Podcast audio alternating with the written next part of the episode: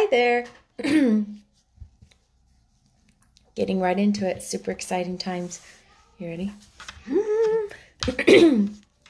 Phlegm in my throat. It's driving me crazy. I'm sorry if I a lot. Chapter 18. I tried not to be. It was pretty, comfortable Mrs. Carmichael who explained everything. She was sent for at once and came across the square to take Sarah into her warm arms and make clear to her all that had happened. The excitement of totally unexpected discovery had been temporarily almost overpowering to Mr. Carrisford in his weak condition. Upon my word, he said faintly to Mr. Carmichael, when it was suggested that the little girl should go into another room. I feel as if I do not want to lose sight of her. I will take care of her, Janet said, and Mamma will come in a few minutes. And it was Janet who led her away. We're so glad you are found, she said. You don't know how glad we are that you are found. Donald stood with his hands in his pockets and gazed at Sarah with reflecting and self reproachful eyes. I just asked what your name was when I gave you my sixpence, he said.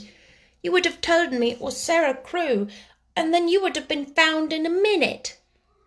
Then Mrs. Carmichael came in. She looked very much moved, and then she took Sarah suddenly in her arms and kissed her. You look bewildered, poor child, she said, and it is not to be wondered at. Sarah could only think of one thing. Was he? she said with a glance toward the closed door of the library. Was he the wicked friend? Oh, do tell me! Mrs. Carmichael was crying as she kissed her again. She felt as if she ought to be kissed very often because she had not been kissed for so long. He is not wicked, my dear, she answered. He did not really lose your papa's money. He only thought he had lost it. And because he loved him so much, his grief gave him such a hard time and made him so ill that for a time he was not in his right mind. He almost died of brain fever, and long before he began to recover, your poor papa was dead. And he did not know where to find me? murmured Sarah, and I was so near. Somehow she could not forget that she had been so near. He believed you were in a school in France, Mrs. Carmichael explained, and he was continually misled by false clues. He has looked for you everywhere. When he saw you pass by, looking so sad and neglected, he did not dream that you were his friend's poor child.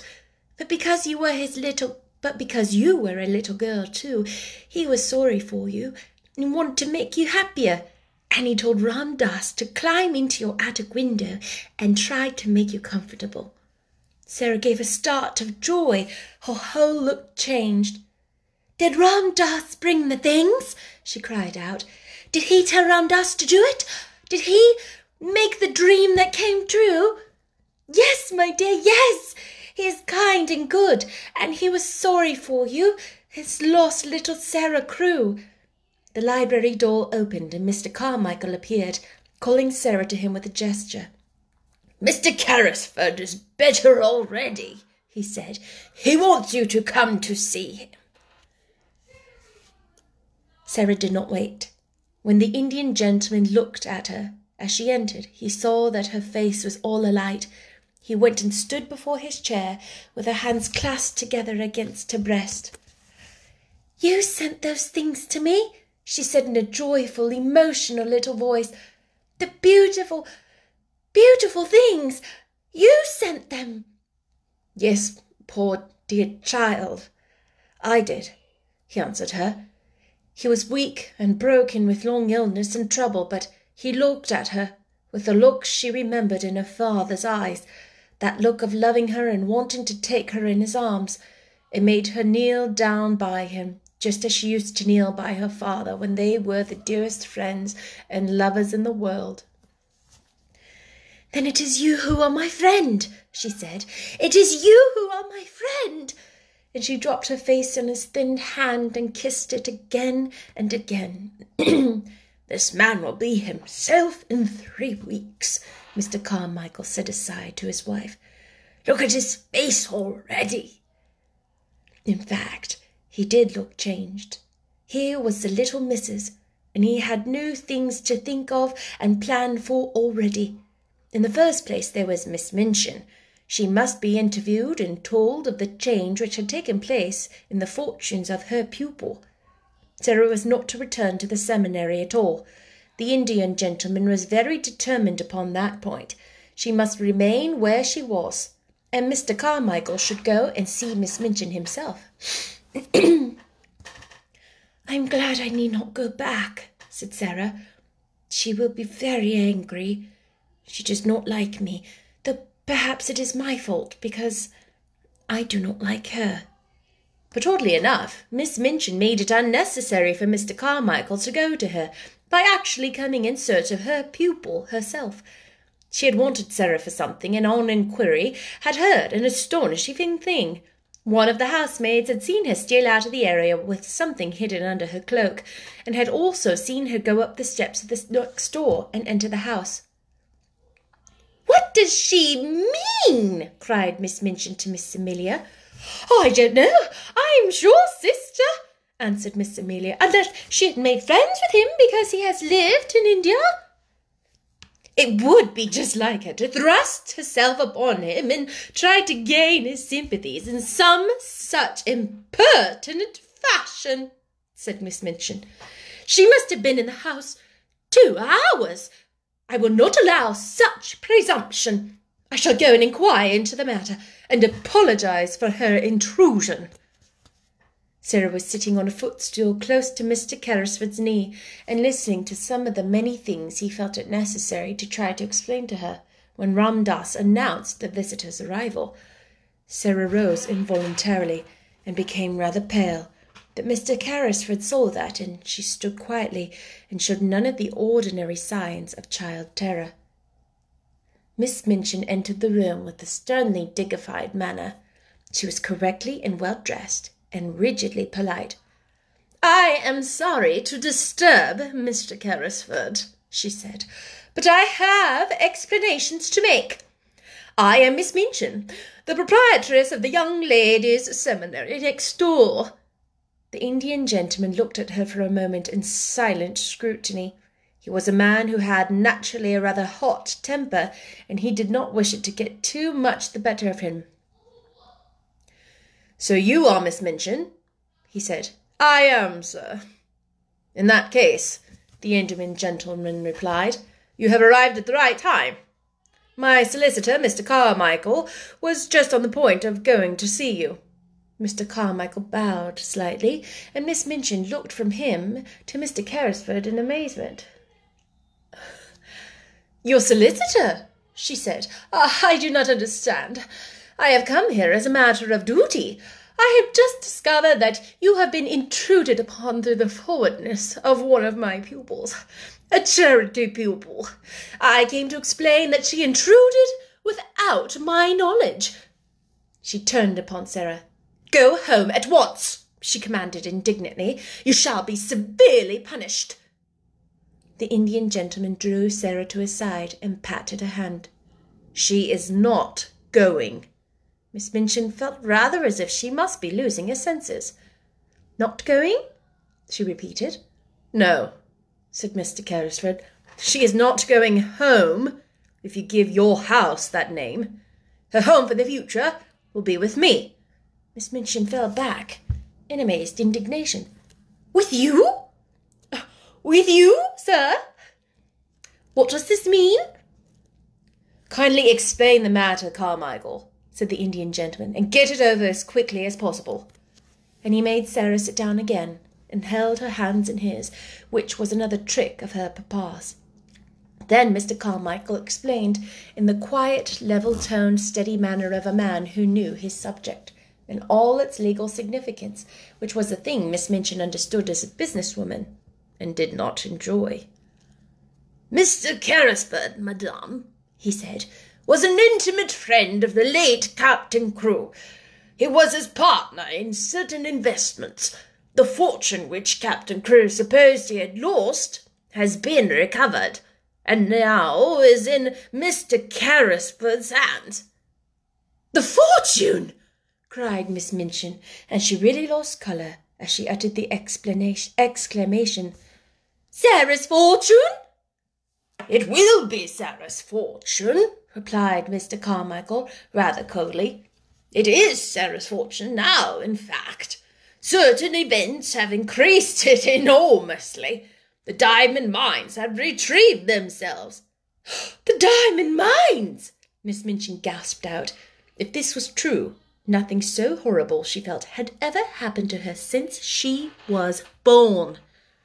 The diamond mines, Mr. Carmichael repeated, and he could not help adding, with a rather sly, unloyal like smile, There are not many princesses, Miss Minchin, who are richer than your little charity pupil, Sarah Crewe, will be.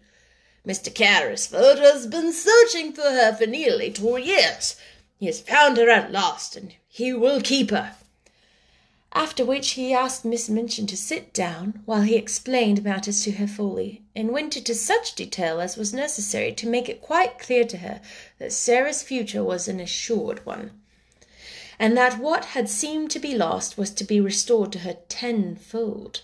Also, that she had in Mr. Carrisford a guardian, as well as a friend. Miss Minchin was not a clever woman, and in her excitement she was silly enough to make one desperate effort to regain what she could not help seeing she had lost through her own worldly folly. He found her under my care, she protested. I have done everything for her, but for me, she would have starved in the streets. Here the Indian gentleman lost his temper. As to starving in the streets, he said, she might have starved more comfortably than in your attic. Captain Crewe left her in my charge, Miss Minchin argued. She must return to it until she is of age. She can be a, a parlour boarder again. Uh, she must finish her education. The law will interfere in my behalf. Come, come, Miss Minchin, Mr. Carmichael interposed. The law will do nothing of the sort. If Sarah herself wishes to return to you, I dare say Mr. Carrisford might not refuse to allow it. But that rests with Sarah. Then, said Miss Minchin, I appeal to Sarah. I have not spoiled you, perhaps, she said awkwardly to the little girl. But you know that your papa was uh, pleased with your progress, and I have always been fond of you. Sarah's green grey eyes fixed themselves on her with quiet, clear look Miss Minchin particularly disliked. Have you, Miss Minchin? she said. I did not know that. Miss Minchin reddened and drew herself up.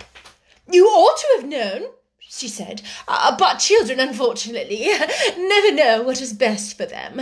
Amelia and I always said you were the cleverest child in the school. Will you not do your duty to your poor papa and come home with me? Sarah took a step toward her and stood still. She was thinking of the day when she had been told that she belonged to nobody and was in danger of being turned into the street. She was thinking of the cold, hungry hours she had spent alone with Emily and Melchisedec in the attic. She looked Miss Minchin steadily in the face. You know why I will not go home with you, Miss Minchin. You know quite well. A hot flush showed itself in Miss Minchin's hard, angry face. You will never see your companions again, she began. I will see that Ermengarde and Lottie are kept away. Mr. Carmichael stopped her with polite firmness. Excuse me, he said. She will see anyone she wishes to see. Especially parents to the Miss Crewe's fellow pupils are not likely to refuse her invitations to visit her at her guardian's house. Mr. Carrisford will attend to that. It must be confessed that even Miss Minchin flinched. This was worse than the eccentric bachelor uncle who might have a peppery temper and be easily offended at the treatment of his niece. A woman of sordid mind could easily believe that most people would not refuse to allow their children to remain friends with a little heiress of diamond mines.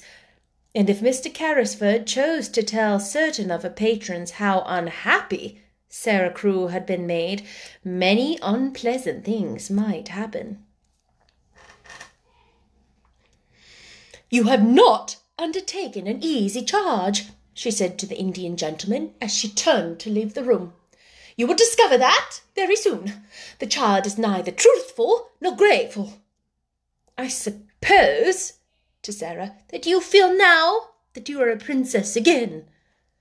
Sarah looked down and flushed a little, because she thought her pet fancy might not be easy for strangers, even nice ones, to understand at first. I tried not to be anything else, she answered in a low voice. Even when I was coldest and hungriest, I tried not to be. Now, it would not be necessary to try, said Miss Minchin acidly, as Ram Dass salaamed her out of the room. She returned home and going to her sitting room sent out at once for Miss Amelia. She sat closeted with her the rest of the afternoon, and it must be admitted that poor Miss Amelia passed through more than one bad quarter of an hour. One of her unfortunate remarks almost caused her sister to snap her head entirely off, but it resulted in an unusual manner. I am not clever as you, sister, she said, and I am always afraid to say things to fear to you for fear of making you angry. Perhaps if I were not so timid, it would be better for the school, for both of us. I must say I've often thought it would have been better if you had been less severe on Sarah Crewe and had seen that she was decently dressed and more comfortable. I know she was worked too hard for a child of her age, and I know she was only half fed. How dare you say such a thing? exclaimed Miss Minchin. I don't know how I dare, Miss Amelia answered with a kind of reckless courage. But now I've begun, I might as well finish. Whatever happens to me, the child was a clever child and a good child, and she would have paid you for any kindness you had shown her. But you didn't show her any. The fact was, she was too clever for you, and you always disliked her for that reason. She used to see through both of us. Amelia! Gasped her infuriated elder, looking as if she would box her ears and knock her cap off, as she had often done to Becky. But Miss Amelia's disappointment had made her hysterical enough not to care what occurred next. She did! She did! she cried. She saw through us both. She saw that you were a hard hearted, worldly woman, and that I was a weak fool, and that we were both as vulgar and mean enough to grovel on her knees before her money, and behave ill to her because it was taken from her, though she behaved herself like a little princess even when she was a beggar. She did! She did! Like a little princess! And her hysterics got the better of the poor woman, and she began to laugh and cry at once, and rock herself back and forward in such a way as made Miss Minchin stare aghast. And now you've lost her, she cried wildly, and some other school will get her into money, and if she were like any other child, she'll tell them how she's been treated, and all her pupils will be taken away, and we should be ruined, and it serves us right, but it serves you right more than it does me, for you are a hard woman, Maria Minchin. You are a hard, selfish, worldly woman and she was in danger of making so much noise with her hysterical chokes and gurgles that her sister was obliged to go to her and apply salts and sal volatile to quiet her, instead of pouring forth her indignation at her audacity. And from that time forward, it may be mentioned, the elder Miss Minchin actually began to stand a little in awe of her sister, who, while she looked so foolish, was evidently not quite so foolish as she looked and might, consequently, break out and speak truths people did not want to hear.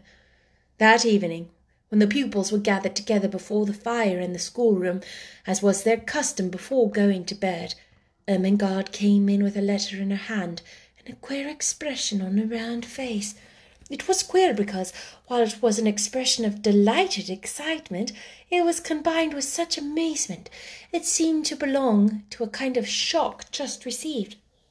What is the matter? cried two or three voices at once.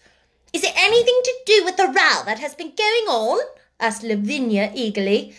There's been such a row in Miss Minchin's room.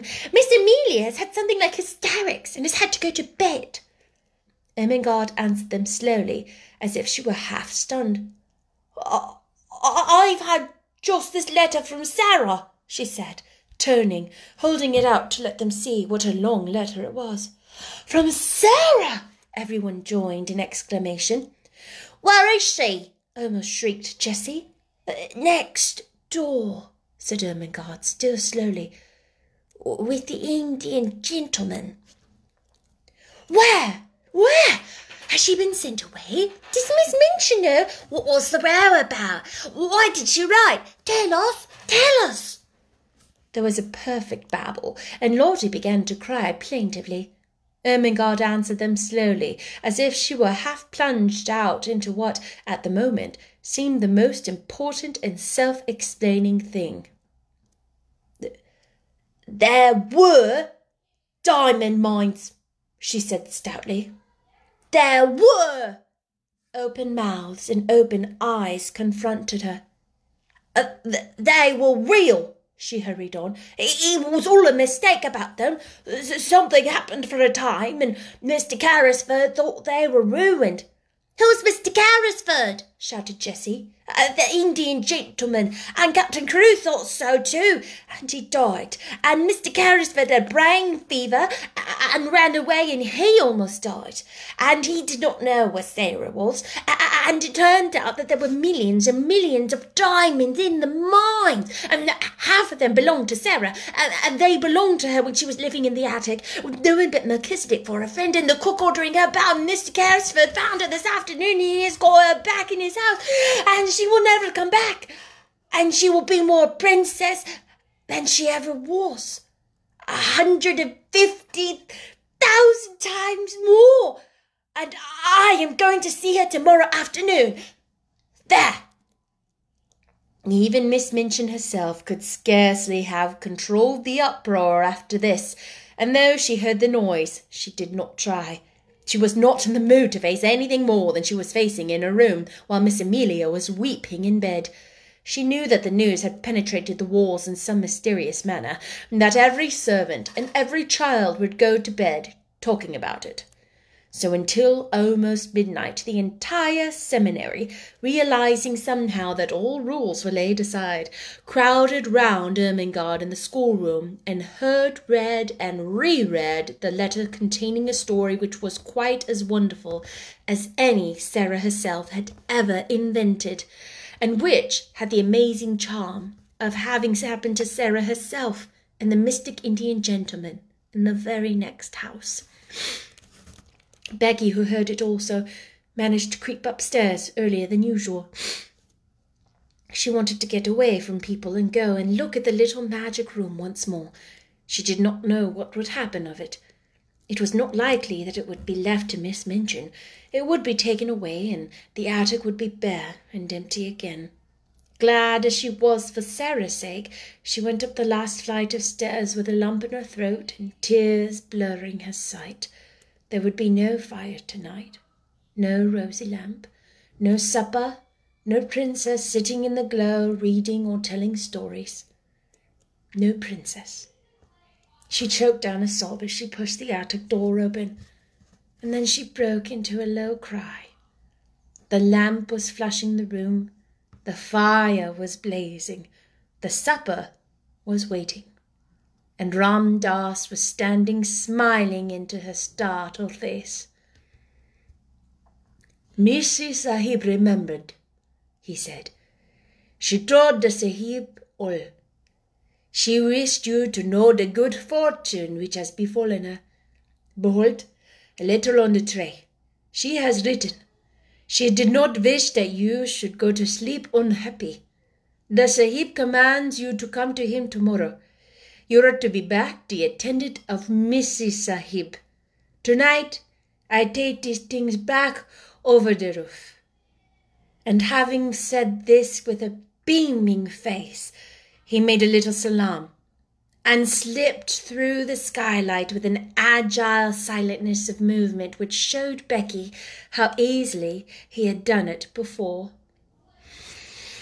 Oh, that was chapter 18. You guys, tomorrow, chapter 19, is the last chapter of A Little Princess. Can you believe it? The last chapter. This this um, book's like half the length of a secret garden and i'm really disappointed um, that's a good thing right it means we loved it if we miss something like oh i miss it or i'm going to miss it it means that we had the the time and and moments in life to really love and enjoy it um, that's what I remind myself when something is going away or I won't be seeing someone for a long time. Then I think it must have meant I really loved and enjoyed it, them, whatever. Oh, oh, so good. That was another really dramatic one. Was anyone else when um, Sarah was talking and everyone was talking to Miss Minchin, being like, "Get it, yes, yes." Like as I'm reading, I'm like, mm, "Say it, boom." Miss Minchin, bam, nope, bam. See ya. Sarah is rich, has diamonds. Get out of my face. Like, yes. I loved it. I loved it. And I just wish I could imagine her face. Have you ever met people like that? Who think like that? Who like feel and are so miserable that they just. I mean, the author described Miss Minchin as not liking Sarah and not being able to find the right words to explain why exactly. And people who are just miserable like that, and that other people's joy makes them more unhappy rather than other people's joy bringing them joy. And that's something I hope we all can aspire to, you know, rather than comparing yourself to people and thinking, it's not fair that they have these things. Um, and then looking for fault in them because of that. There's something about trying to wanting to make things the same or equal in that way when when it should just be like your happiness um, brings me happiness you know think of how awesome that would be if we all felt like i feel more happy when you are happy whoever you are anyway that's my spiel. Um, I will see you tomorrow for our last. Well, is it the last one or is there one more? Nope, it's the last one. Oh my gosh, and it's short. Are you kidding? Oh, it's short. No, it's short. oh, that's okay. I will see you tomorrow.